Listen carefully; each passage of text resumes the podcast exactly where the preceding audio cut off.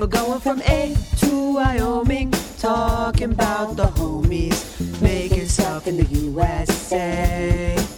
We're shooting the shit together, too legit forever. This is the stars of the states. So I'm using my actual mic this time because I listened back to some of the other ones and the phone quality like I just don't sound good. Yeah. Cuz you actually sound good like the way it comes in through Zoom into the mixer it sounds good. Great. I feel like you guys are living in a it's kind of a crowded space even though everybody's kind of in and out, but it's still a lot of people in one house. Yeah. A little bit. You're like tell me about it. Like tell me Yeah. something I don't know. I just keep saying it to Matt. I'm like, I want to live with you and only you. He's like, I know, babe, and we just can't make that happen overnight. I'm like, yeah, I know. Yeah. Oh my god, I know. I mean, Alex, with uh, our whole thing, half of it was money, and the other half was just like, are we are we really ready? And it's a big commitment and everything. But Yeah. yeah. I mean, you can always do what I used to do and wait until the lease ends, and then be like, actually, I'm good. We should break up. okay, bye. I I really Yeah. needed a stable place to live, but this relationship sucks ass. Right. So, uh, so what's Mm. up? What's going on? Oh, sipping my blackberry ginger ale. Ooh, I'm good. fancy pants. Yeah. It's hot out, but that's all right. I love summer. Hell yeah, me too. I love Mhm. summer. Good stuff. What do you got going on? Um, it's my uh, today's my one year sober. That's right. Yeah. yeah. Oh Basically. man, before you tell me how you did it, I have to tell you how proud I am of you. Oh, and that you're a beautiful example of sobriety. And um, man, I I could say something cliche like you make it look easy. You don't. You just like you make it. I make it look really hard. Sorry. you make it. You, you ah, I don't want to say you make it look honest. I don't think that makes sense. But you know, between uh, y- me getting to come to some of your meetings and then all our talks in the car, and then when you've also called me in a rough moment, I'm Yeah. just grateful that I get to be close for your journey as you are mine. And I've been me being sober. I've been present for your this last year. We were on very different paths the last time you were sober. Yeah, it's that's true. Really, it's really great, and you're great. Congratulations! thank you. I know. I I think about that. I'm like, I remember having the last time I had a year, you know, and feeling like feeling like really overwhelmed by life. And now I have a year, and it's even though the world is literally on fire, I'm just like, I'm ready for whatever's next. And I feel like this year was probably one of my best. I just felt so. I mean, it it was there were definitely ups and downs, but it was like I rode the waves, and it it happened, and I didn't drink, and that's the point. So. Yeah, you did it. Yay! You're doing it, as my sponsor says. You're doing it. Yay! Yeah. Yay! She makes it easy for me to like keep it in the day, and no matter what I think or feel or what's happening around me, all that matters is that I don't drink and I physically get through. And she's like, "Hey, you're doing it." I'm like, "If this is doing it, I don't know." but yeah, Yeah, so- yeah. If this is doing kid. it, yeah, it's a, it is like um when you know I get like imposter, excuse me, like imposter syndrome with some stuff. You know, comedy not actually because I'm like about fucking time I find a way to do things on this stage. Right. But, but like with teaching, it's like I really can't believe that I'm just like in charge of little people sometimes. It's like I don't who let me do this. Like what is that? Like I'm like I would go to work and then go home and be like a complete emotional wreck and like go back to work and be like so stoic and stable and then, you know, ad, ad infinitum basically. same except i deal with like other grown-ups and people who have either for their own reasons or um, reasons out of their control are homeless or in a domestic violence situation or anything in between and like yeah there are days that they're just like thank you for your help and i'm like i don't even know what i did or like i don't i just Right. i'm just here and then there are times you know when they're like how'd you do it and i'm like i don't i don't know i just didn't want to Right. keep How'd I do what?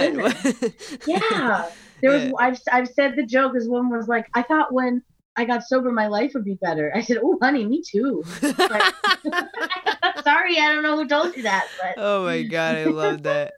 Yeah, basically, yeah. I mean, and it and it's just because you feel like I feel everything now, and yeah, it's hard. You know, I've definitely cried more this year than previously, but I also had less like fits of rage.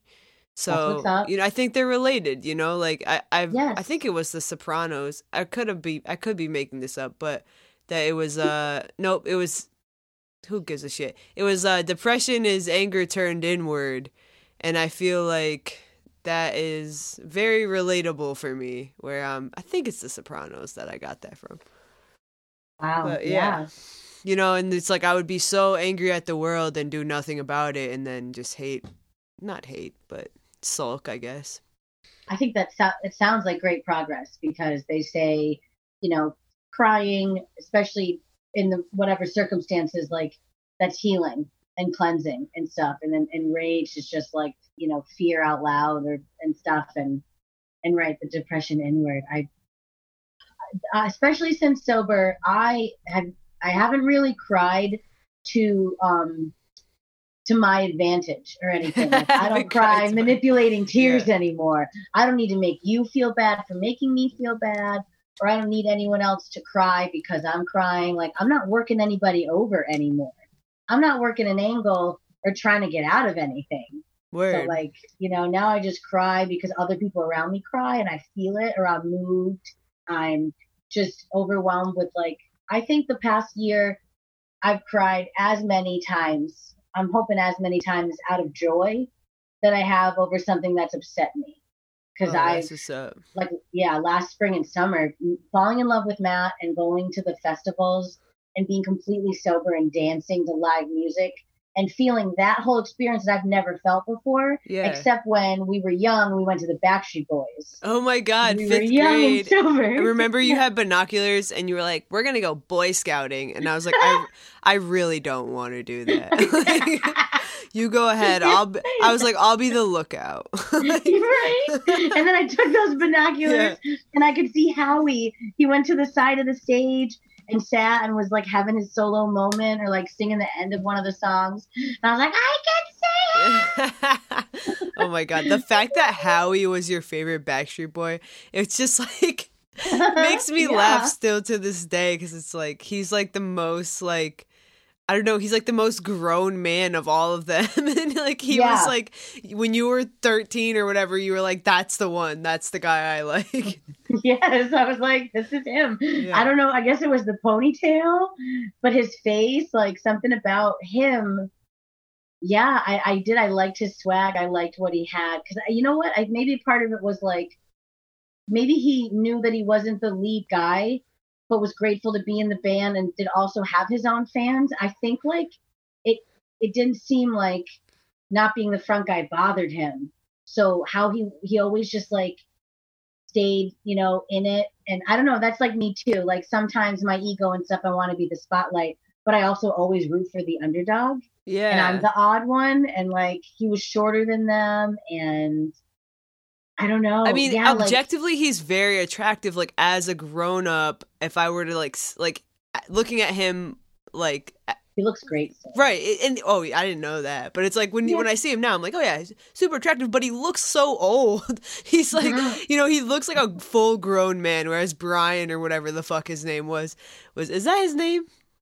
Um, Nick is the youngest. Nick's the baby boy. No, but the who's the one. lead? Not Brian. Brian. Okay, I did yeah. get that. Wow, that really just kind of came out of my memory. It was like in the in a filing cabinet, and like I opened the drawer, and the word Brian flew out like a dusty pigeon.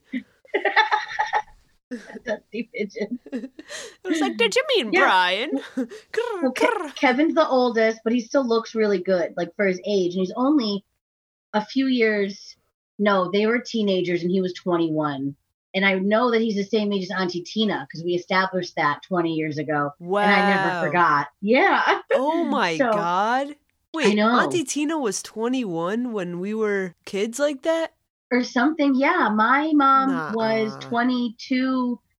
Her and my dad were at 25, already had the three of us. That's so, crazy to me. Like, your mom's the oldest, so like there's only a couple years, but I remember all their 30th birthdays, I think.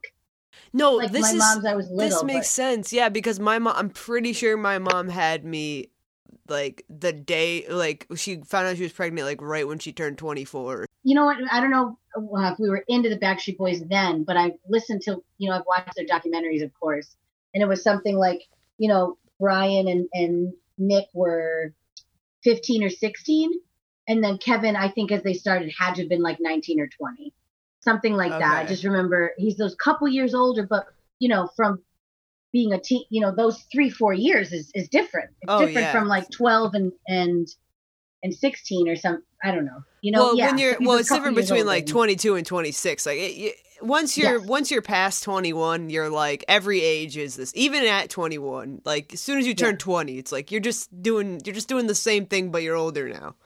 Right. College and more grown up stuff.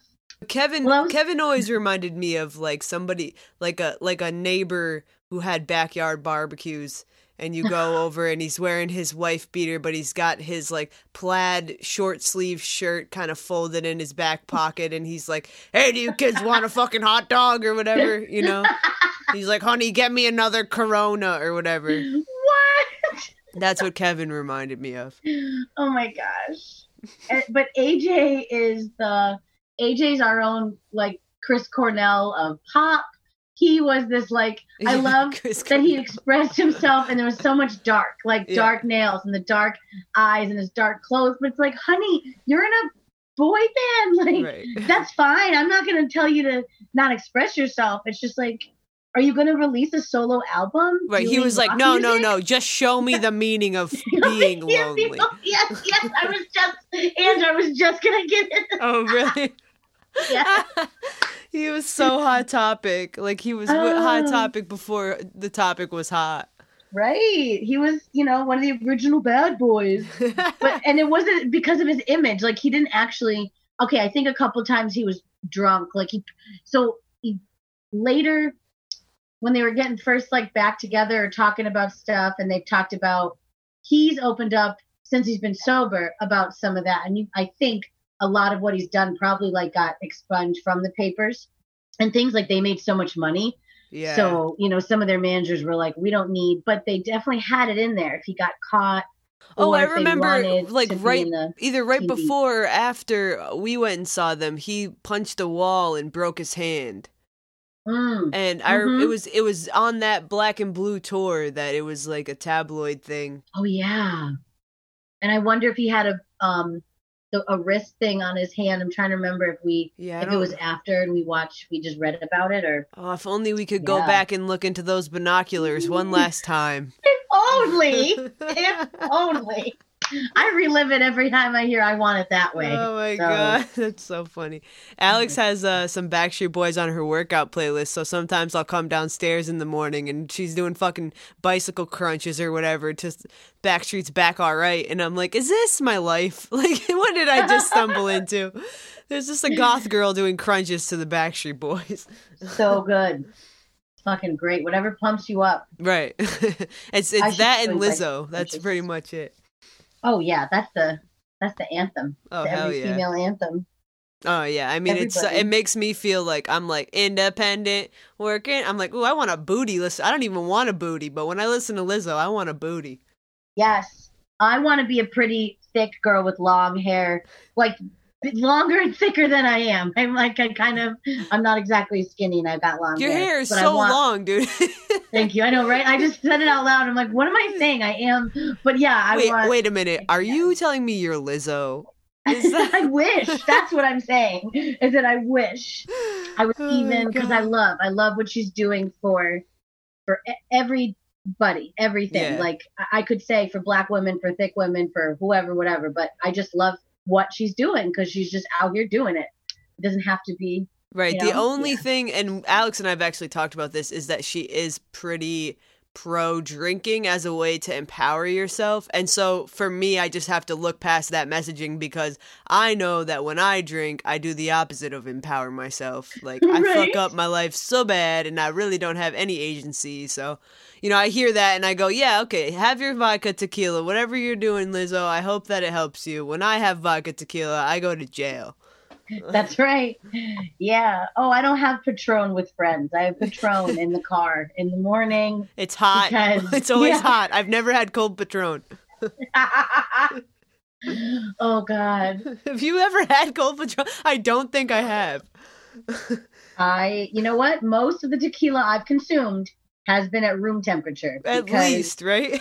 Yeah. So for all those years, like you know, everybody's got the cliche tequila story. right. Even women into their forties, they're like, "Remember that time in Rio? Tequila, Right. never again." oh, don't even say tequila. Yeah. Yeah, I never had that. Like Oh, of all the the chill nights that I just would drink a little with friends, and then all the the big nights, and then all just the alcoholism. Like I never really had a sat with a few people and did shots of tequila kind of night. I've had some margaritas here and there, but then I would share them with people, or like you know they weren't as strong or all that sugar, so it just wouldn't be the same. But Yeah. you know to to share like um my progression right to right before I quit drinking, things got to a point where, especially because I was trying to budget. So the level of unmanageability I had. Here's a snippet of my story that I share.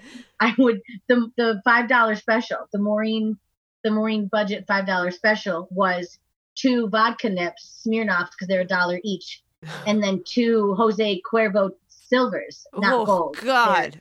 Oh my god, I'm gonna throw up. Just and they were a dollar fifty each. So Oh that's two. God. That's four nibs for five bucks. You can't beat it. That's actually So- a really. I mean, I'm really appreciating your thriftiness. Yeah. yeah, right.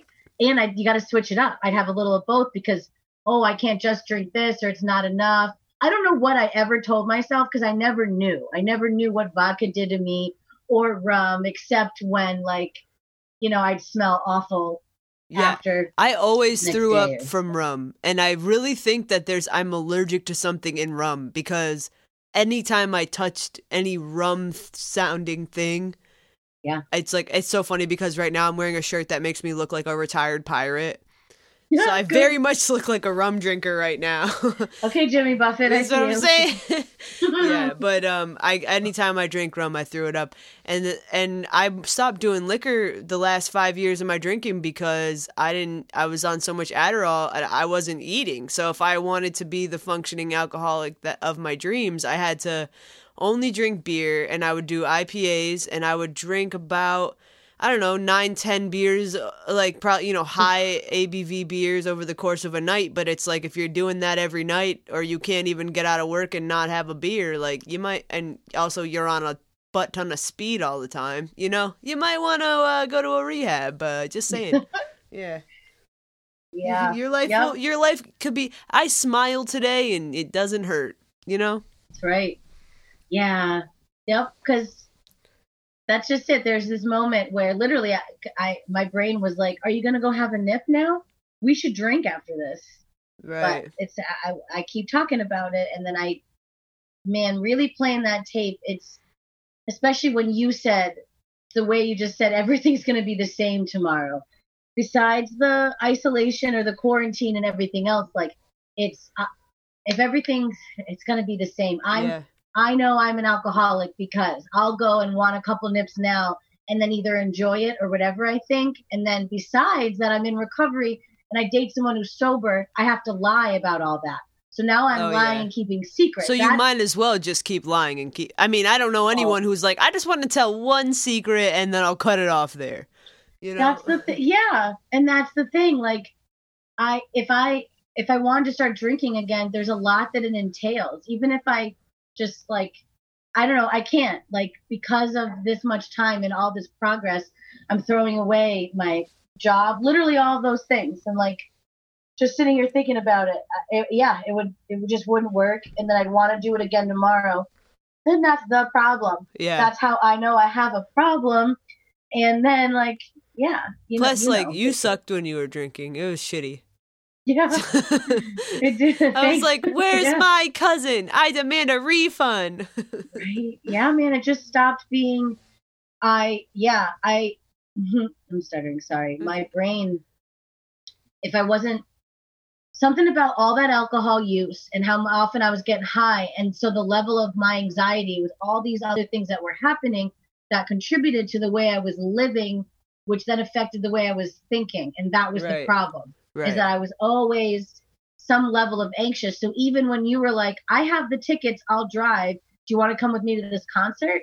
A bunch of times I was like, Oh, I can I have money for this and I can do that. Let me help. And and you were just like, I just want you to come with me. And Yeah. I'm I gotta make sure that I can, you know, because I tell myself or I tell you I want to contribute. But the only thing I think about contributing is like, should I bring drugs and nips? Like what's also, I mean, I don't want to say good looks on that, but at the time, I was so excited when I found out.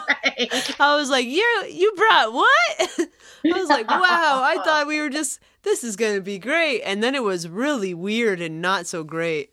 Yeah, What? it was not great. It That's was like fun for like an hour. That's always yeah. Yeah. It's like it's fun for like an hour. It's fun for if it's only one night and you're really only like partying it up or whatever, like one night and then not just like obsessively thinking about it for a month after. Like that's how I was in high school. I would like drink or whatever, like maybe one night, maybe two nights a week or you know whatever. But then I would just be constantly like thinking about okay. I'm gonna get to go to this party, and I'd be so excited when I had a party to go to. And then I'd go to the party, get completely fucking shit wrecked, and spend the whole night puking. like I, ne- I never actually got to do the thing I was so excited about. I mean, like I'd maybe win like a game of beer pong, and then it was just like it's over, it's over.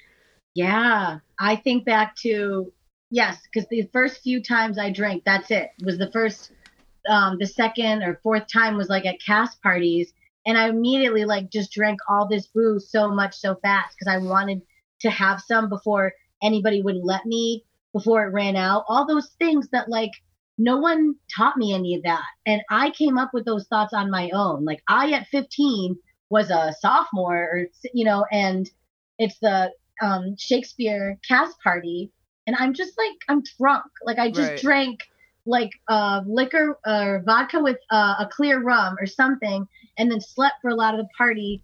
Um, they a bunch of them went to the store. I wanted ice cream. I ate a pint of Ben and Jerry's, which I had never done before in my life, Oh, and then obviously threw it all up. Oh like, man, hey, if you're gonna eat it, you might as well boot it. You know. right? Yeah, you gotta go I hard, man. say. Yeah. it was fine. but what, especially with what you were saying, made me think of, yeah, with parties. So that's what was different. And that's how I know another reason, or how I know like that I don't have. I I just have whatever the mental thing or the genetic buildup, whatever goes on up in my brain, however it works, it doesn't have that balance or that normalcy, we'll say, that other people do. Because um, with high school, yeah, I was always excited and ready. Is there anything going to happen? Am I going to get to go anywhere? But when I had the freedom of money and a car and like the free schedule, like a day off, when when I have nothing standing in my way, there's nothing holding me back. And Yeah. it doesn't matter what day it is or what time. Yeah, it's so true. If we even if we were like, "Hey, we want to just kind of skip a class or two. It wasn't just to skip the class. It was like was to to do high. drugs or whatever or like whatever. Mhm. I remember drinking so much lukewarm E and J in front of the skating skating rink like I, I I can't doesn't that bring you back a little with uh, Yeah. what's his face there Joker? Remember that kid? yeah, Oh my Yeah, god. I do. And it was just like, Yeah. here's a couple shrooms. You know, that'll be fun to get you through. I was gonna say math class, but if I was skipping a class, it was math class. So that right. I was Yep. not doing math. Are you? I can draw a tessellation. I'm good. I drank Sprite and vodka in the morning, and then her and I were like hungover and sick by lunchtime, just like a mess. Oh my Trying to- god. Yeah, Yeah, that's crazy. Um. All right. So that was a fun check-in. great check in, everyone. Right. Be sober. It's as much as it's like, even when I look back, still it sucks. Like, even when I think about, like, oh, but it was so, it's like, it's the freedom of a drink. Like, that is some bullshit. It's almost like how I've internalized certain capitalistic ideals just, just Yes. because I live in this society. Like, so, Right. so there's definitely things about my drinking I think back and I still have like toxic, but in all reality, this was like the best year of my life. Like, I really, 10 out of 10 would recommend. And if I'm gonna do something, it's not gonna be drink, you know? Like I'd rather I don't know, do like fucking go for a run or some shit.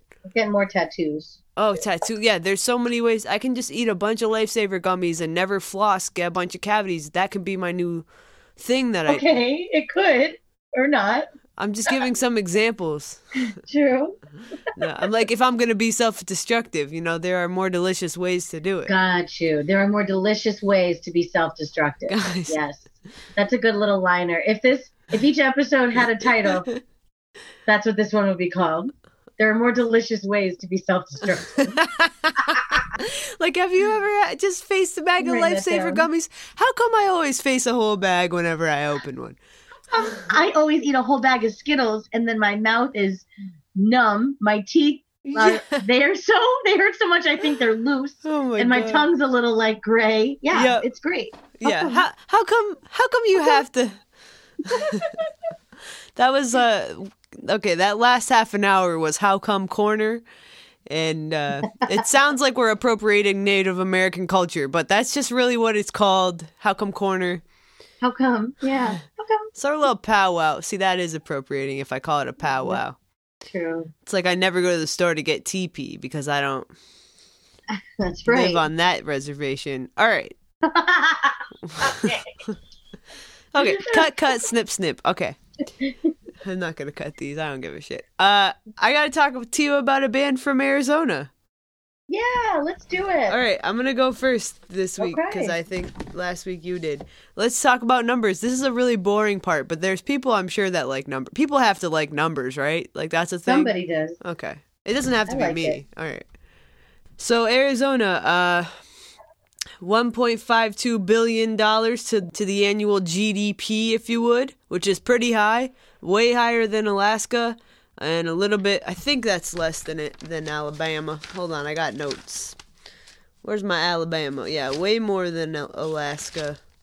And uh oh yeah, way more than uh, than Alabama. So here we are. Arizona's the biggest musical state we've done so far. Congratulations.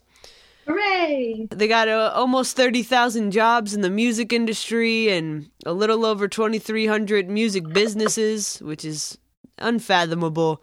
Um, uh, 1,700 uh, royalty people, which I didn't, that's a lot. And then 16,200 songwriters, which makes me just want to throw my guitars in the trash.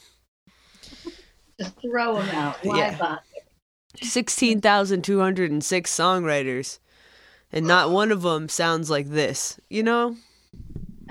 there are there more songwriters in Alabama, but Arizona makes more music. Let's see. What you? According the- to Alabama, 18,000. Oh, yeah, so, yeah, so Alabama beats them by a little, by a hair, but Arizona Okay. does have a higher dollar amount coming in and out musically. okay, Imagining the dollars just like boop a doop boop, here I go, I'm leaving, doop doop doop doop, coming back. Ring, ring, ring, ring. Yeah, like lotto uh, casino sounds or something. Yeah, Monica Tina. all right, so. Oh, and then I wrote 20% off all bicycle decks with the keyword bike. So that's the wrong page. Not a joke. Really here in Penn. oh boy. Okay, so I chose a band that I was so surprised to find out was from Arizona. They're very influential in my childhood. Uh, You might have heard of this a little tiny band called Jimmy Eat World. just some time. Yeah. everything, everything will be just fine. Everything, everything will be alright. That's exactly how it sounds. Yeah, I think you guys have heard. If you hadn't heard the song before, now you have. that was a, an incredibly accurate rendition. That was the hit clip for you guys. Remember hit clips? yes, yes. Ah, rest in peace. All right. So, Jimmy Eat World was formed in Mesa, Arizona in 1993. So, let's take a little trip back down to 1993. Remember 1993? Oh, I was Rugrats. four. You were four. I was three. Bill Clinton. Uh, what Playing else? Saxophone. Sa- yeah, he was just playing the saxophone. He actually got elected that year. Um, Sabrina was born, my little sister. Um, Nirvana. What else is 93? Mm. 93. I think we're going. I guess the Power Rangers. Power Rangers? Yeah, Yeah. that's Jesus. That's where our brains Yeah, go. 90s, Nickelodeon, yeah. Power Rangers, Disney movies. Yeah. Um. Yeah. Oh, good times. Ninety three. That's right. I was like, oh, I can use a toilet. Um. All right. so we have this dude Jim Adkins and Zach Lind, and they were actually besties since preschool. And Jim, he was a guitarist, and then later he he's the front man, so he's still kind of their lead lead singer guy, if you will. A- And uh, Zach, Zach's the drummer, so we got two little besties, so cute. One of them's on guitars, one of them's on drums. I'm just that's adorable. I'm picturing them playing outside by some cacti, whatever Yeah. they do in Arizona. I picture them outside playing for the racists. Tumbleweed going by or something it's dry out there. Yeah, I picture them playing and somebody yells over them, "This is America, speak English." That's what I my impression of Arizona. Yeah. Um, okay, so this dude Tom Linton, he comes in and he's like he was their original lead singer and guitar player, but then Jim was like, "No, no, I'm, I'm gonna sing," because they dropped one album with Tom as the lead singer and and that was the only album, and then they found nominal success. So they did have they have a little uh they have a little band they got this the, he's the og bassist his name was mitch porter and he has since disappeared. Like there are rumors he just dropped off the face of the earth and became a mormon. Oh, so he played one album with them and now he's just a mormon. That's the rumor is that he became a Mormon. yeah i actually mm-hmm. searched forums because i was like what happened to mitch porter? And other people have asked that same nerdy question. Oh. So, so then, you know, the first thing I think people, when they think of Jimmy Eat World, they're like, what the fuck kind of a name for a band is that? So, uh, it's the band's name came from a, a crayon drawing from, because basically Tom Linton and and his little brothers, he had two little brothers, Jim and Ed, and they fought all the time, and, and Jim usually won. So then one time, Ed's like, I'm gonna get revenge on you by drawing a picture of Jim shoving the earth into its mouth. And then he put the caption, Jimmy Eat World. I'm assuming Jim was kind of kind of on the fatter side or something. Because that's such a four year old thing to say to a fat person. Uh, yeah. you eat the world. Like, I wish. Like, what? right. Your mama's so fat she uses the equator as a belt. Or whatever. It's like, okay. Yeah. Oh my god. Equator by Gucci. Um, so and so that's kind of how they got the name. But then I also read a version of the story um, where they went to play. It was on the one. I think it was Jim, the lead singer's Twitter. He was. They were about to play their first gig at a house party, and they didn't have a band, so they were like, "Yeah, we got to pick a name real quick." And then they just kind of that stuck. And recently he was like, "Actually, we really wish we thought about this for more. Like, don't just do what we did because the acronym, you know." Oh, yeah. Do you know? You know what I'm saying? Yeah, can't hashtag the acronym. That's because- exactly what he was saying. He's like, "It sucks for marketing." Yeah. Damn. so, I mean, makes sense that they'd regret that. Now I want to know what other bands have shitty acronyms. I know, That's for that's- another day. I, I was like, I wonder if they'd even be as popular if their name wasn't so damn puzzling, you know? Yeah. Why is. Jimmy eating the world? Why aren't we using proper English? I was just gonna say, yeah, didn't that like, yeah, right off the top, people are like, this doesn't make sense, so I don't want to listen to it. right, right. And you're like, okay, this song is gonna like get you through every hard time, and you're gonna listen to it in the car every time you hear it. But okay, Yeah, yeah. No, you don't deserve good music, sir. you I did your you did your ignorant man voice. Well, I don't know if it makes sense. I don't want to listen to it. exactly, yeah. I said good day. Oh god. So all right, so at first they're like pretty punk rock and so they did some demos and then their first full album and I actually listened to some of it and like I guess like I'm glad they switched to Jim as their lead singer. Like the other dude could could sing kind of, but it's just like like they wouldn't have the sound they have and it was like it was like punk punk. Like they sounded kind of like Jawbreaker or like uh, even like MXPX.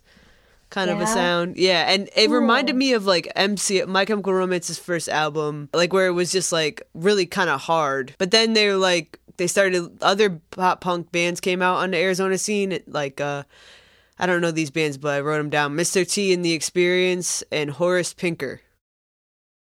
I've not heard of them, but M- Me neither. But they were apparently influential because they were like, we gotta kind of, we're gonna tone it back a little with the punkiness. So their next album, they dropped like a slower album, and at this point, they're like trying to take music real seriously. So Mhm. they they start to switch their sound up to match like what the scene was wanting, because like Sunny Day Real Estate was really popular in their scene, and they were like, okay, like we like this sound, we want to do something like that. So they kind of moved more into like the indie scene out of the punk scene, and they dropped the album called Static Prevails. And it, I listen, I actually hadn't listened to it. It's like pretty great. They busted their asses, and they just like they were like recording and touring simultaneously. Wow, Like they were, yeah, they were putting it that's a lot of work. Yeah. So they pretty much gain a following just like on their own, just by busting their ass. So Awesome. Capitol Records finally reaches out to them in 95 and right before they signed that dude Mitch was like yeah I'm out and then they got Tom Lynn's friend Rick Burch who's now still their bassist like sucks to be Mitch though like I mean, yeah, like, but uh, well, it could, but maybe not. You know, maybe they were like, "This is what we want. We want to be bigger. We want to do more." And Mitch was like, "I don't want that. So bye." So if Mitch, if you're out there and and you're happy, good for you. right You know, but also, I hope I, you know, yeah. You're right too, man. You know, you missed out, but maybe he doesn't feel that way. You know yeah he was like I'm a Mormon I didn't miss out on anything God doesn't want me yeah to play the bass. I don't know. he was like what's even coffee I don't even know Trophies, no thanks. Because they're yeah, the album. Yeah. oh yeah, their album cover. All right, so so they get on to Capitol Records, and somehow this is super cool. Capitol Records in their deal, like it, they allowed Jimmy Eat World to drop singles with independent labels, so they they can basically keep their hustle going. They dropped a bunch of tracks with other labels and artists, and I think this probably helped them build their following because it kept them looking kind of like indie, uh, indie like avant garde, like like they're so artsy, but like in reality they actually had like a kind of a big deal, almost like sellout style record deal. So I think that was a pretty smart move to let them still operate at an independent level. That is, and that's probably not as common. And, you know, at the same time that indie is getting bigger on its own, then emo comes around. You know, not to like rush ahead, or we can also do a segment or something like the the rise of emo music. Yeah. You know, and I feel like they're one of those on the cusp or beginning bands, like because emo that genre comes from, you know, however you want to, you know. No, that's exactly what I. Yeah. It made me think of that exactly. Where like the coolest emo bands were the ones that like were not commercialized, were not like big deal bands. They were because you know there's a difference between Hawthorne Heights and Burns Out Bright. You know what I mean? I just made that rhyme by accident. That was lit. Yeah, or like Black Veil Brides and um, the starting line or Taking Back Sunday. You and I, our Kyoto's. version, Yeah. yeah, the beginning of emo, emo's roots, like you know the the sound that it started with or what we think it is, is definitely not what it is now. And Yeah. it- yeah, in like less than twenty years, the genre, yeah, that's definitely something we should just have a segment and a half about emo music. Yeah, and I also think they were like, we're definitely not because it was like Rancid and all these like underground bands. They were like, yeah, we're not like punk like that. Like, we're not gonna do, we're not gonna continuously try to one up on ourselves on stage and like, you know. And that's Yeah. been my impression of them is they're kind of like a like a more clean cut band. So I think their move into like the softer rock genre, you know. But it's still like Yeah. even in the middle, you kind of hear that like punk root. it's the angst for Yeah, me in a way. You take the you take sincere or heartbreaking or any umbrella word for sad, but add it to punk music and you get that, you know, it's yeah, it's the angst. I'm so mad, I'm so emotional over you. I just picture somebody flipping through the thesaurus, like, "Oh man, I'm so." Hold on a second. discontent, begrudged. sad. Upset. I am disgruntled rock. Yeah what does disgruntled rock sound like? One, oh, two, three, four. Dun, dun, dun.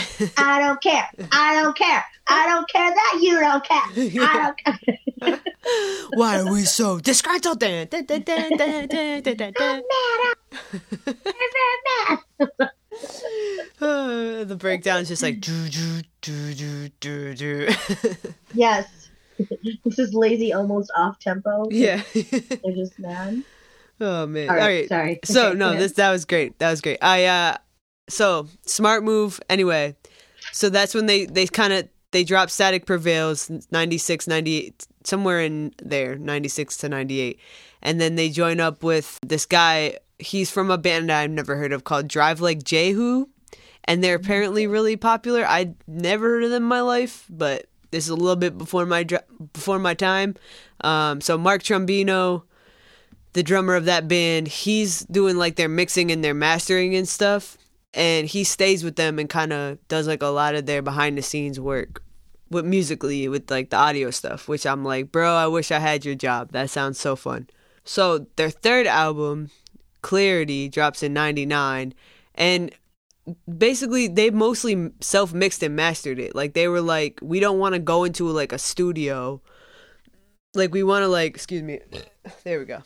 I was like, just come out already, Jesus. I've been fighting a burp for four minutes. All right. Um, sorry everyone. That's disgusting. And I kind of heard of them as like a studio band, but I don't know because uh, what I'm noticing too, because like they don't tour as much as they record, but I did see like they do tour, and in the beginning they did a lot of touring. So I think they kind of fatigued themselves out by just touring fucking everywhere while they were doing their first couple albums, and then as it kind of got, they were like, we just want to be in the studio. Fucking being on the road sucks. Yeah, they're probably tired. Yeah, yeah, Do we have? We don't have to do this much. We don't have to work this hard right now, do we? Let's. right. Like we're paying the yeah. bills. We're yeah. So they have this single on the Clarity album called Lucky Denver Mint, and I couldn't tell you. I'd never heard of this song. I still didn't even listen to it. But a radio remix of the song comes out, and it's featured in the film Never Been Kissed. Oh, Right, so that song alone starts them like a like almost like a second wave of a cult following, um, where now they're they're beyond local, and the band the the album Clarity actually like it has its own cult following and its own like like it has when it first came out no one gave a shit about it and now it kind of has more of a like a rec- reputation cool. yeah I, didn't even know, that. they made this many albums. Like I did never, I never uh, dove into them and did any. I, I just think of that one album, and then obviously their one big hit, which you'll get to. But it's neat to know that they've got quite a discography that I can check out. Yeah, and okay, so yeah, because I want to get to that album because yeah, because that album, the Bleed American album, is like the only like the only way I started getting into them. But I actually bought like their next three albums that came out, and I liked them all, but for such different reasons. So that's why this band has always kind of fascinated me. They're just they're always trying new shit, but in like a cool way. That's what's up. Yeah, it reminds me of how Matchbook Romance actually reinvented themselves, where they come came out with Monsters, and that album was just like, "What? This fucking album is so good," and it was nothing like their other two. So anyway, okay, so this is a weird overlap of things. The album has like a closing song called "Goodbye Sky Harbor," which is based on. This is layers, but wait for it. It's based on the John Irving no- novel "A Prayer for Owen Meany," which Okay. Is a book that's my that my all time childhood mo- one of my all time favorite childhood movies, Simon Birch, is based on that book. Oh, So basically, the the song is like based on the movie, if you would, and I just think it's really weird that that story struck them enough to write a song, and it was like one of my favorite movie. It was it's so sad, but it's it's one it's yeah because my friend died and all this and yeah no it's not a Disney movie I don't think no, I mean the Simon Birch is the movie, yeah and what's the book? a prayer for Owen Meany Prayer. I've actually never read the book, but the movie when I was a kid, like it just helped me understand grief a little more, and yeah, Goodbye, safe. Har- Goodbye, Sky Harbor. yeah, is the Is- song. Okay, so their song is about the book, Yeah, and the book has to do with the movie. yeah, I the just- movie's based on the book too. Yeah, Oh, okay. And then, oh, that's neat. And then you love the book. Well, that is cool. That's neat. right. I thought I was like, I never would have fucking known that. That's pretty. That's pretty cool. I love those little moments, though. Those things like that. It's those kinds of coincidences I really get a kick out of. Like, oh, I happen to be into these other things, and then something I'm into is also like just that kind of connections or those obscure things. that you're like, wow. Yeah, that's like that when I found out Karen Kilgariff was one of the main writers when the Ellen Show first started, and I was like, "What?" And I met her, and like, like she's a from My Favorite Murder, and I was I didn't Yeah. know that until after I met her. That's so awesome. Yeah. Um, Christina P. wrote. Um, she was one of the panelists and writer for Chelsea lately. Oh, nice. does all this stuff now. And my girl Christina P is Bulbous Book, uh, one of the characters, a very small moment in the second or third episode of the Midnight Gospel. Not to get too off. Oh my god, I loved that show. I just started it, and I I got I'm on episode four, and Matt and I are loving it, and So good. circle, yeah. And Matt getting into Matt's always loved the Grateful Dead, and I've always loved the Muppets. And then we've learned more about um, Jim Henson. I believe was a fan of theirs, and it's just like there's a lot of um, overlapping between the song "The Rainbow Connection" and what rainbows, the Rainbow Gatherings, and all that means for the Grateful Dead, Wow. and yeah, and, and stuff. So I didn't know I that. didn't know. That's crazy. Yeah, Yeah. I didn't know Jim Henson and the Grateful Dead were fucking connected, bro. Like Yeah. what? Yeah, I, Yeah. I don't always see it. And Matt was like, yeah, oh, it's a bunch of things. And I'm going to find forums and, and ways to research like those things just to find out. And then, yeah, it's neat because Matt's favorite thing is the Grateful Dead and mine is Wow. the Muppets. And That's And, crazy. in the band The Electric Mayhem, the female musician, her name is Janice. So, Oh my god! yeah. Wow. Yeah, because they, they started in this in the end of the 60s into the 70s. So it makes sense. But yeah. All right. Well, we'll probably just do when we're done with the fifty. We might just have to do some a special episode for the Muppets where we just mm-hmm. fucking. Yeah. Okay.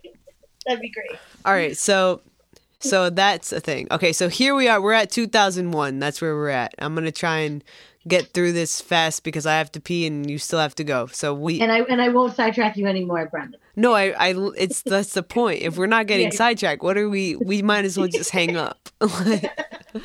No one wants to listen to people be focused. Come on, yeah. it's just com- comedy is just about talking out of your ass for no reason. Woo. That's all it really is. Okay, so 2001, I'm wearing a scrunchie. I- I finally put my butterfly barrettes away. Um, you know what I'm saying? I kissed a boy. That's Did where you we're really? at. It's seventh, sixth or seventh grade, and things are happening. And by things, I mean hormones. Yep, yep. I'm I'm growing boobs. It was weird. I was also on a football team. Don't do those two things at the same time. Highly do not recommend. Think you're not.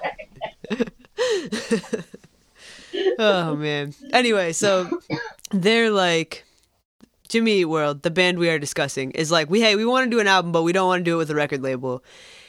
So super boss move. They just have so much work ethic. They started like supporting themselves uh, with touring, and they were just compiling a bunch of other singles, and and just I don't know. They were like, all right, we're gonna do this thing. We're they took day jobs. They were saving everything they could to spend on like recording sessions, and again that dude trombino comes through because he's like no no like i'm gonna help you guys mix and master this because i believe in you um and i'm just like let's just defer the payment until after the album's relief release because he was trying to help them keep costs down so everybody gets you a mark trombino for your band just somebody who will do a favor for you like that they record at a bunch of different studios in Hollywood and then they have this album and they're like, "All right, but we need a record label to help distribute it." So they signed with DreamWorks, who now I think is it it's not called DreamWorks anymore. Now I can't think of what it is, but the end result was Bleed American, which is the album that we all know. And so Mm. they did all that basically independently. And imagine Mark's like, yeah, hell yeah, I'm gonna cash in now, bro. That shit is popular. Like, it's Right. you know, I know that album front to back by heart. So Yep. great album if you haven't listened to it out there. Just put it on and listen to it all the way through. So it's called Bleed American, and they actually I didn't even know this. They renamed the album just Jimmy Eat World after September 11th because they were like afraid people were gonna be like, oh, it says Bleed, comma American, like they're the devil or whatever. But oh yeah. right. I never, I even, I didn't realize they renamed it, but I don't know. I always thought of it like you're bleeding American because like literally the first s- song is like salt, sweat, and sugar on the asphalt, and I'm like those three things on the asphalt's the most American thing. Yeah. yes, I hi- hi- highly recommend because they're on um, Apple Music or wherever. But definitely start the album and hit play from beginning to end, and then after like shuffle around. But Oh my God, hear you mm-hmm. me. It's such a gorgeous like me and my sisters would put it on and sing. It's got the female like backgrounds. Oh my God, it's just beautiful. that's a beautiful song, and that is one of my go tos because it is simple enough to use in any circumstance as far as loss, but Oh, profound yes. enough profound enough yes for you to feel like you're getting it, your point across and it's the same like and what's beautiful is that i've lost a lot of friends you know since then and it's neat now to sing some of those words when i put it on in the car what would you think of me now so lucky so strong so proud and i never said thank you for that and now i'll never have the chance like it's a that May here- you know, angels he- lead you. Hey, Yeah. hey, it's so- it's- yeah. It's it's a beautiful song. It's beautiful for uh, for every stage of grief, for you know any kind of like sadness and loss in a sense, even just like a, a breakup, which can be so monumental. But like as it's happening, you're hoping that their soul or whatever is left and goes on, that angels lead them in, and then even later as you reflect, like I do, I hope you see me and you're proud of me, and um and I'll never get the chance. Like it also it says I I the profoundness for me is that they they don't sugarcoat it. They don't try too hard to be beautiful or like angelic. It's you can hear that. It's Yeah. just like I think it that song is such a beautiful modern interpretation of sadness and like the the anger. It's like all the emotions that come with grief at the same time. Like I can't believe you're gone, but I have to accept it and I'm feeling all these things and if Yeah. I could for just a moment get you to hear anything, I would play the song as loud as I could. You know? I love it. Yeah, like uh, on the on sleepless roads, the sleepless go. I just remember thinking all the time, like it's just a it puts like an image in your head of like people Yes. wearing white like nightgowns walking off of a pier into the sunset or whatever. You know, like it's just like Yeah, just ghosts. yeah, yeah, yeah, Haunting. Yep. yeah. Or we all live and die. It's a part of life. And at some point, you know, someone could sing this song about me or you, and now we sing it of others. And it's like, I don't, I, I think, I definitely think that music that came out in the 90s and 2000s, maybe it hasn't been around long enough to get the credit that some songs that came out sooner, um, or some that, what's another good, such a sad one, like Sarah McLachlan, Oh yeah. um, will you remember me? You know, yeah. Some oh, my, sorry, the music started playing. I'm like, what's happening? Um, imagine if it was Sarah McLachlan in the arms of the it was just track nine. It was Cautioners because I pulled up the album. Oh, Do you want us to sing for you? No, no, Jimmy, not right now. No, no, we're good. Hold on. Um, I actually have to pee so bad, but I can I can pause the recording or you can uh whatever you want. I can talk for a minute. That's Okay, fine. lit. All right. I don't mind. Lit, Yeah. lit. I'll be right Um, back. Yeah, you're good. I, I definitely think that, yeah, Hear You Me, as I'm saying, uh, is one of those. A ti- it's a timeless song. And I either it's either I'm not aware of the credit it gets, and I don't know, of course, firsthand how many wakes or memorials it gets played at. I don't want to say it's underrated. That's what I mean. Because even recently, I've lost I've lost multiple guy friends in the last month and a half. And uh, when um, my neighbor uh, Brendan Reardon died, people posted and included some of those lyrics. And outside of his house on the chalk, it's got big hearts and it says, "May angels lead you in." So yeah, if especially if you're listening to or you're going to listen to the album Bleed America, the song is called "Hear You Me," but that's with the chorus "May angels lead you in." We'll keep talking about it as Ange comes back, but the song in "The Middle," I mean, I appreciate and love that song because it, as cliche as it sounds, got me through. This album came out in 2001 and I have it. I have the CD still. And I remember that's seventh grade for me. And seventh grade was probably one of my worst years of school. And uh, that song, The Middle, I was just finishing up talking about Hear You Me. Now I'm talking about The Middle. Um, that's The Middle got me through. Uh, Hello? like, hello. Hey, did I come in on something awkward? No. Okay. I thought I heard the rustling, so I thought you were already coming on, but now you're here, and it's okay because I I just finished talking about "Hear You Me" and started talking about the middle. Rustling, you say. I'm wondering if this was a ghost. Oh, sleepless roads. those That's what I was thinking. Ah, now it's just in my brain. Okay. How how many times do you think the middle got you? The middle got me through when I I could cry through it. I sang through it. I danced to it, and it made me feel better. But like that song, in the middle, stopped me from hurting myself even more than sometimes I, I was, and that that was the thing. And it definitely like helped me journal and kind of just get through, man. Because that was seventh grade for me, and seventh grade Yeah. was the worst. I was just saying before you jumped in that I got made fun of, you know, uh, relentlessly, and it was hard. And you know, I I had a couple of friends that got me through, but the music, especially that year, and this album, this album and this band was one of what got me Yeah. Yeah, it's it's like my uh it's like my spiritual song. It's like the song that my sisters know like that's the song I want at my funeral kind of thing, you know, where it's like you know how you know in your life, you know everybody's like what their song is. Like this was always like my song.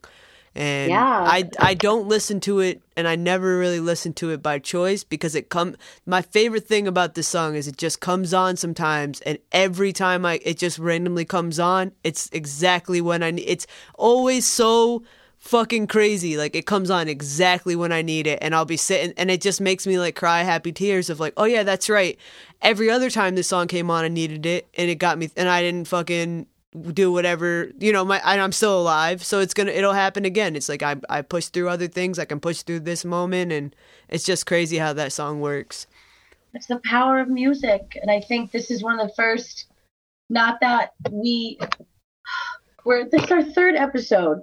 And I think one of the best moments, like for you to be willing to say that. And then we get to talk about, you know, a band that means this much. Like I love Brittany Howard and I am a fan now of Marian Call, but, you know, and I, I, who I'm doing on it matters to me. But that's really neat because, you know, you did on the, uh, the choir in Alabama and whoever you did last week. it was and I'm jewel just- yeah, Ju- i mean jules definitely it's Jewel, right? you know yeah. she's like she's one of those ones too when you when you but it's always like for me it's a heartbreak moment of like ah fuck i have to get over another breakup what do i do jewel come here It's just awesome to hear you say that and be willing to share that. And this is why we're doing this podcast for bands like this. This good stuff. yeah It's so awesome.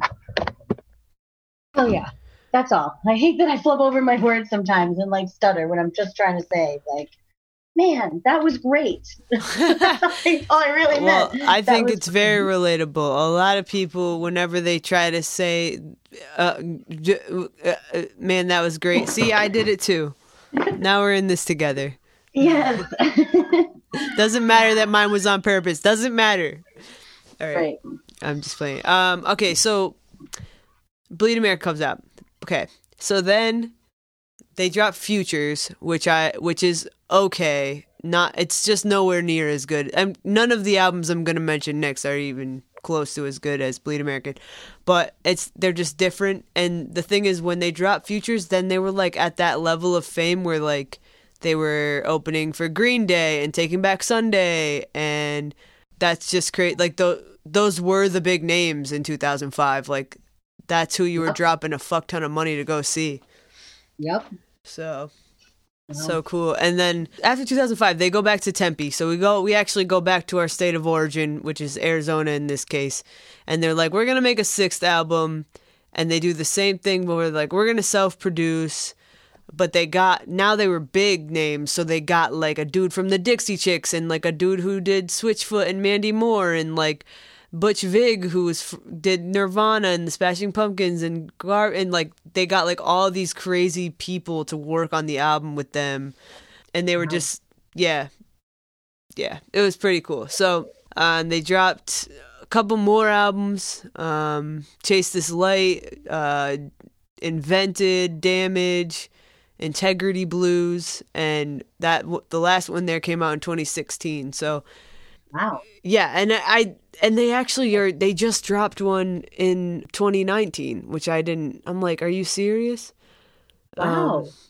Um, it's crazy. So, so my my last little notes here are just like they had a spike in their I didn't know this either. They had a spike in their sales um, in mid 2014 because uh, well no, in, I'm sorry, in April 2016, Apple debuted uh, an ad. They were like, "We're gonna promote Apple Music," and it had Taylor Swift lip syncing and dancing to the middle, and so it caused a significant like renewed interest in the band. And then their middle, the song "The Middle" was number thirty-two on the iTunes Top Songs charts for a while in 2016. Wow, yeah, Pandora was like, "There's a 325 percent increase in Jimmy World station ads," so.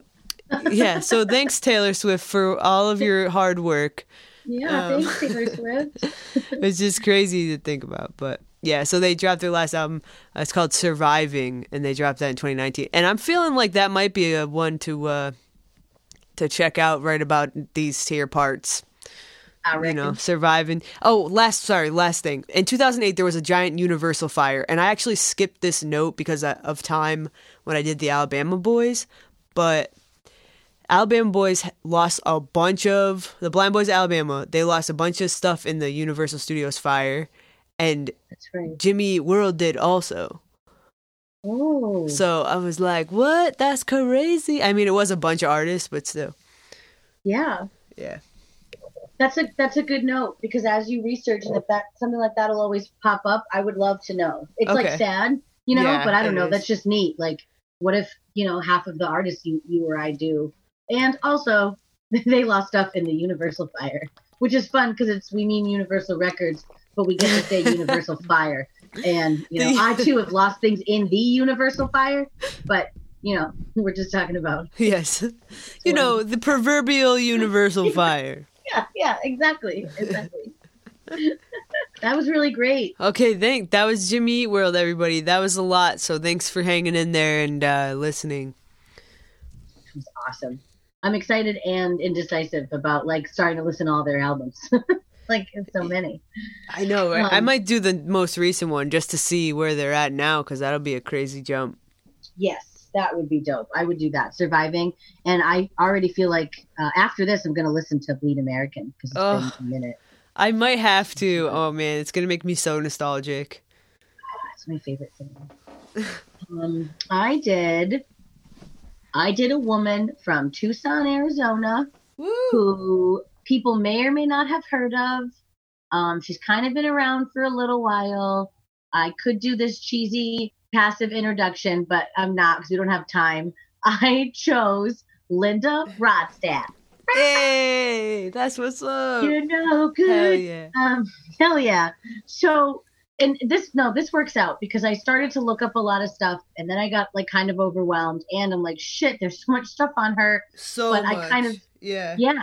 And i kind of like like i don't feel rushed but we don't have to make the podcast another hour or what have you. And and i think a lot of people don't know about jimmy world or a lot about them. And where it comes to linda ronstadt like she's 73 years old now. And if you don't know yeah she was she's been in music for like 50 years, just over four decades of uh, of hits. So I um I'll include you know some of the simple things. She was born on July 15th, 1946, the third of four children. Wow, 1946 everybody, when women were just in the kitchen. That's right. Uh yep. Her dad was a prosperous machinery merchant who ran the F. Ronstadt Company. And her mother's name was Ruth Mary Copeman was her maiden, maiden name. And she was, and she was a homemaker. Imagine that. Huh. I love this had a- convectional oven. Yeah. they had a big 10 acre ranch. Um, she had a couple, yeah, she had siblings. And her father came from from a pioneering pioneering Arizona ranching family. He was German and English and Mexican. That's his ancestry. Wow, German, English, and Mexican. He was a gem. Literally, wow, Acronyms. Oh my god, we're doing it. We're doing it. The family's influence on and contributions to Arizona's history included wagon making, commerce, What? pharmacies, and music. And all that's chronicled in the library at the University of Arizona. Yo, I know. you said know. wagon making. What? Yeah.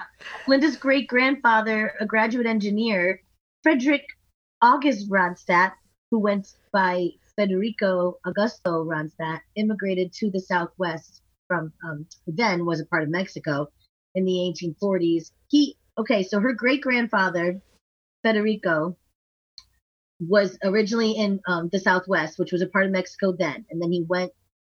Oh, sorry, I read that wrong. He came to the Southwest from Hanover, Germany, and Oh, wow. married a Mexican citizen in Tucson. So that's how. Yeah, it's uh, it's the English and German, but then it's mostly Mexican. Wow. So, and she's just this, yeah, southwestern girl, you know. And yeah, her mom, German, English, and Dutch ancestry, was raised originally in Flint, Michigan. That's all that other family stuff. So a lot of that's all on Wikipedia, um, if you want. I don't like not that it doesn't matter, but all that like background. That's what's neat about her is her family has history. So just the growing up and the history of Linda Ronstadt before her music is a podcast in itself. To be honest, yeah. so, and then her career is so long. So I don't mean Linda. I'm sure you're going to listen to this. I don't mean to shortchange your bio or you know. Yo, she's 73. She said, What? I'm going to, What? what? What is a podcast? What's this woman's email? I'm going to give her a piece of my mind. I'm sure she doesn't talk like A that. telegraph. Oh my God. I'm going to send her a letter. Um, she okay. I'm kind of just going to flip around a bit because I'll I'll get into the albums um, for sure. But as of now, so she was a artist and worked from 1967 till 2011. Some some fun facts. Yeah, when you go to look her up in Wikipedia, it says that she's a retired American singer, songwriter, re- record producer, and actress, which is just neat because some people word it differently or they never know if they're gonna oh maybe one more run but she's Yeah. like no i'm tired and i'm old and i don't want to anymore um, I don't blame her, you know? I'm tired of listening to her being 70. Like, the, the idea that she has done so much, it's just like, how did you make it? You came from mere, mere uh, modest wagon makers, you know? exactly yeah she surprising she made it she ended up at the university of arizona and then went to la and yeah to even get out of there or that's the part like i didn't read more into how supportive her family was or not you know all those in between years but there's just so much to say when it comes to the discography alone um Yeah. Yes. Well, okay. Every genre, all the genres she's listed that she's done or that she's been in rock, pop, folk, country rock, art rock, country itself, hard rock, soft rock, mariachi, and Latin music. Wait, wait, wait. Are you just, you're just reading the categories in Apple Music? Of music? Yeah, I know. I'm just, nope.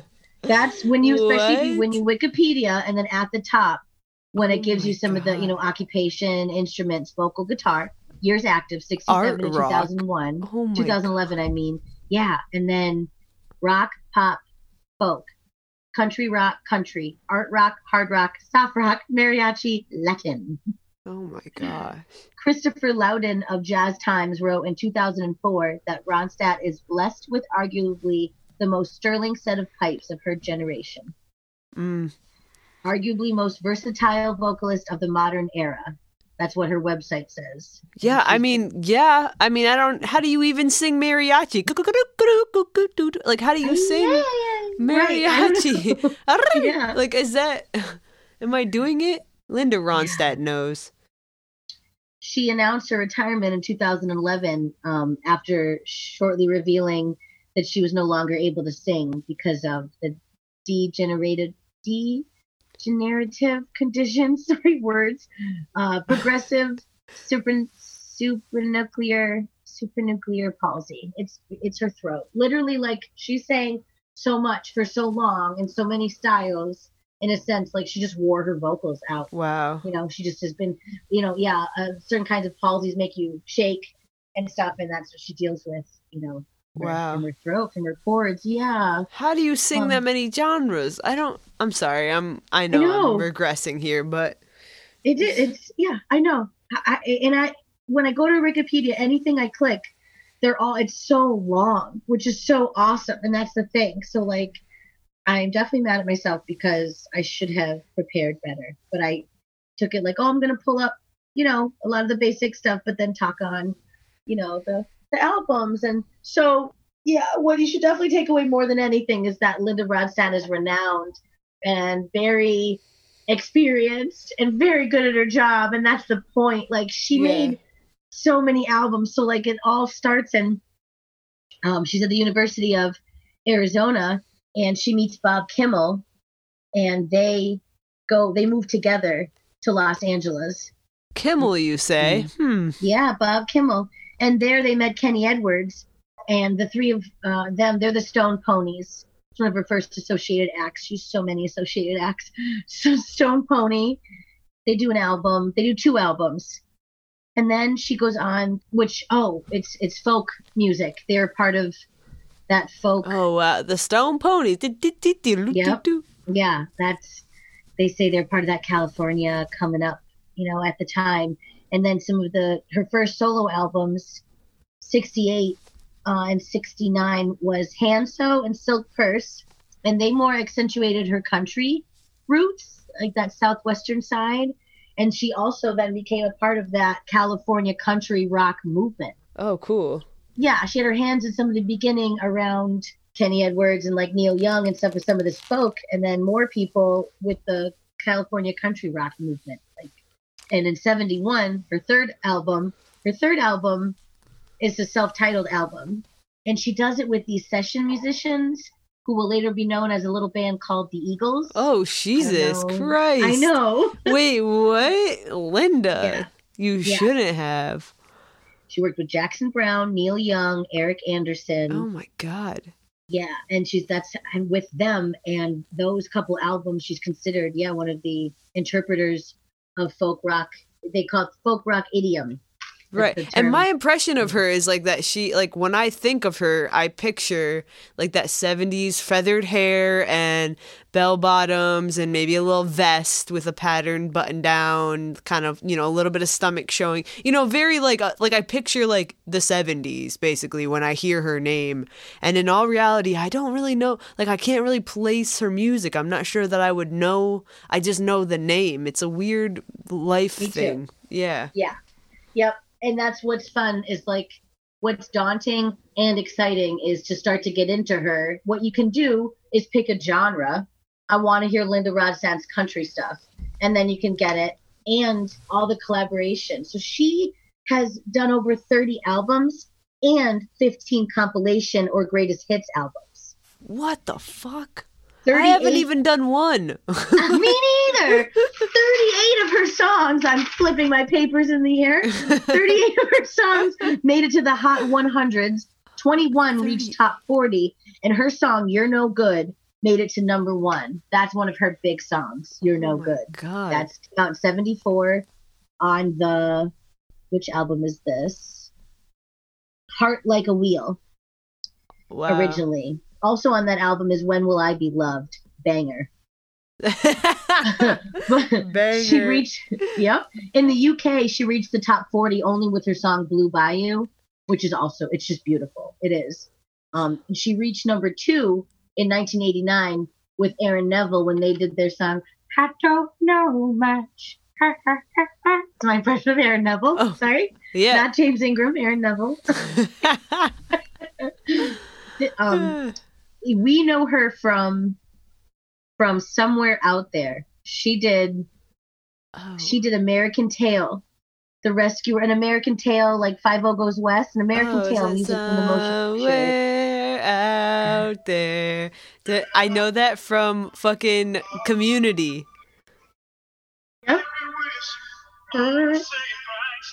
Oh my god. okay, I don't want to put too much and get in trouble or anything.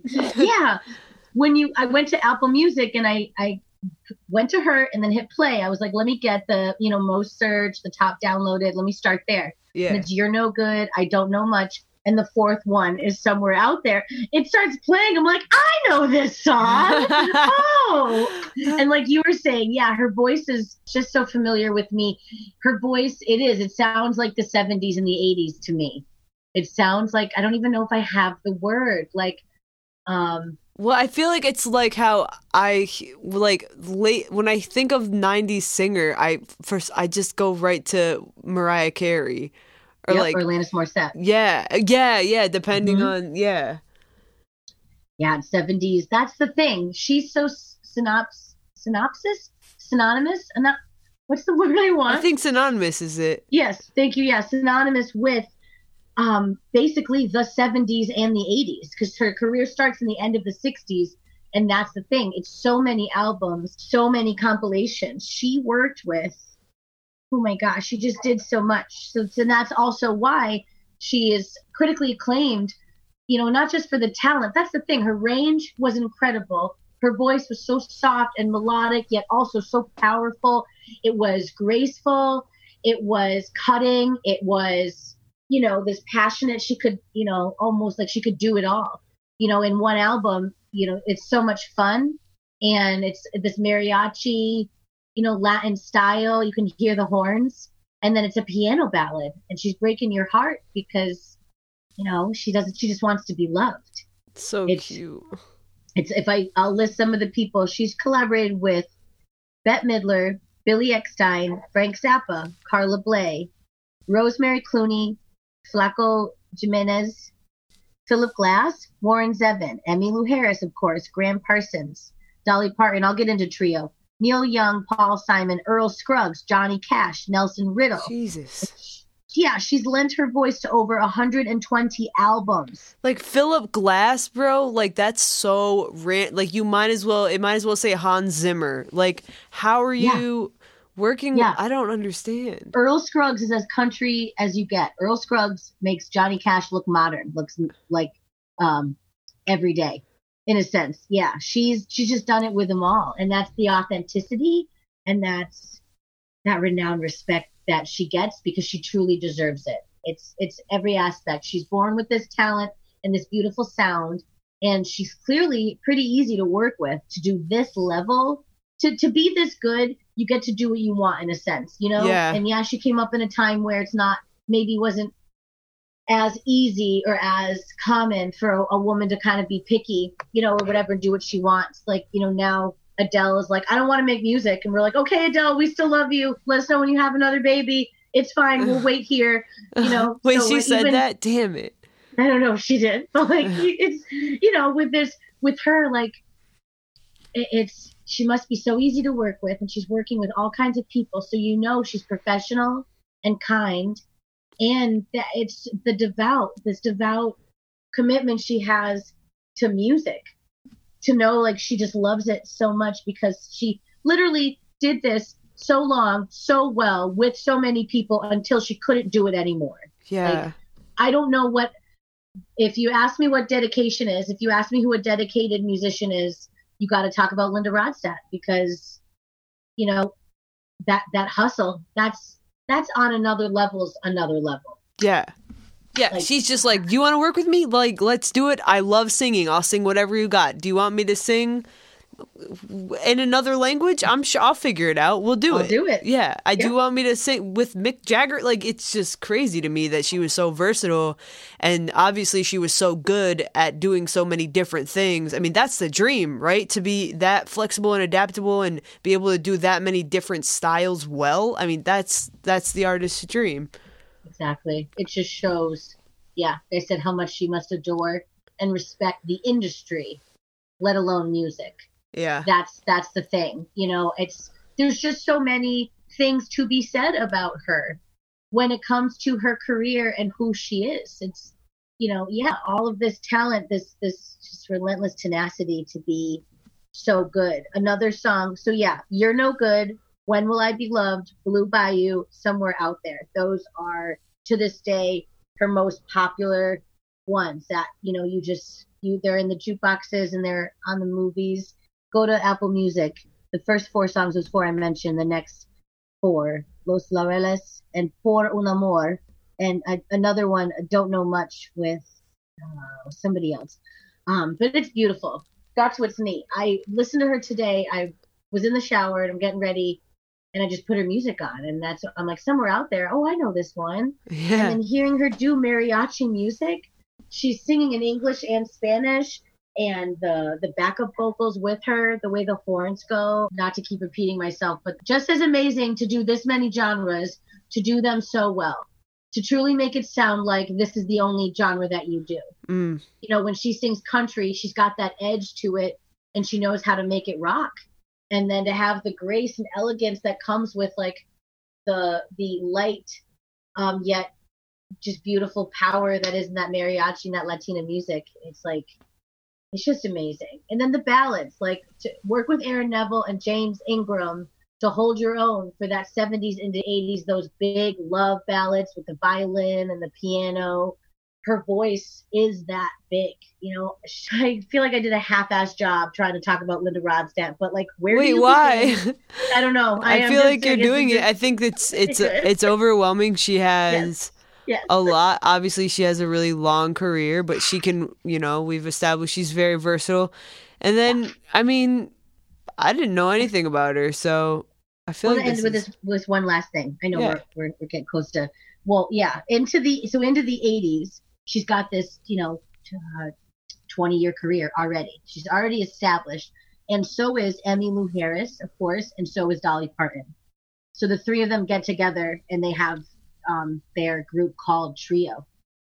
The harmonies are obviously off the chain yeah. and they mostly do, you know, country, country and folk songs. Danny gave me this information. Shout out to Dan Begley for helping me with these references and this information because he highly recommends the album Wrecking Ball, which is neat because that's what their album was called. And there's been other artists now who have that song Wrecking Ball. I don't know if you guys have um, ever heard of a little artist called Miley Cyrus.